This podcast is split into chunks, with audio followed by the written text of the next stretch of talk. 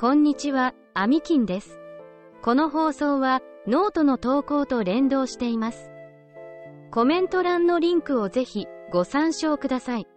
文字を読みながら聞く方法は豊かな理解をもたらす素晴らしい手法であると言えるでしょう。もし新しい知識を深く、かつしっかりと身につけたいと思うのであれば、ぜひこの方法を試してみることをお勧めします。さて、今日のテーマは、チャット GPT を壁打ちパートナーとして活用する方法3です。さて、皆さんが何か書こうと思った時、最初にどんなテーマにするかって悩むことありますよね？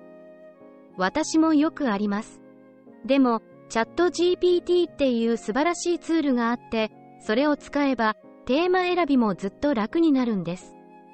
まずは、自分が何に興味があるのか、何を書きたいのか、ざっくりと考えます。例えば、健康に興味があるとしましょう。それだけだと広すぎますよね。ここでチャット GPT の出番です。このツールに、健康に関連する興味深いテーマを30個出してください。なんて質問を投げかけてみるんです。すると、チャット GPT がいろんな視点から提案をしてくれます。食生活、運動、メンタルヘルスなど、様々な角度からのアイディアが出てきますよ。それからは、自分の中で響いたものをピックアップして、さらに深掘り。例えば、女性のためのストレス管理に興味を持ったら、チャット GPT に具体的な情報やトレンドについて聞いてみるんです。こうすると、自分一人では気づかなかった新しい視点に出会えることもあるんですよ。最後に、そのテーマが読者にとっても興味深いものなのか、チャット GPT に相談しながら考察します。読者対象の年齢層や性別などもチャット GPT と一緒に考えてみます。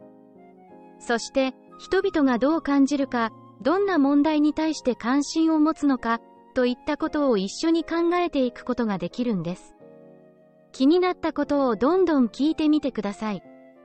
このように、チャット GPT はテーマ選びのプロセスを支えてくれる頼りになるパートナー。自分一人で悩むよりも、いろんな視点から考える力を貸してくれるので、より魅力的なテーマにたどり着くことができるんですよ。ぜひ、お試しいただいて、楽しい執筆の一歩を踏み出してみてくださいね。チャット GPT の効果的な使い方をこれからも発信していきますので、フォロー、いいねして楽しみにしてください。アミキンでした。ではでは。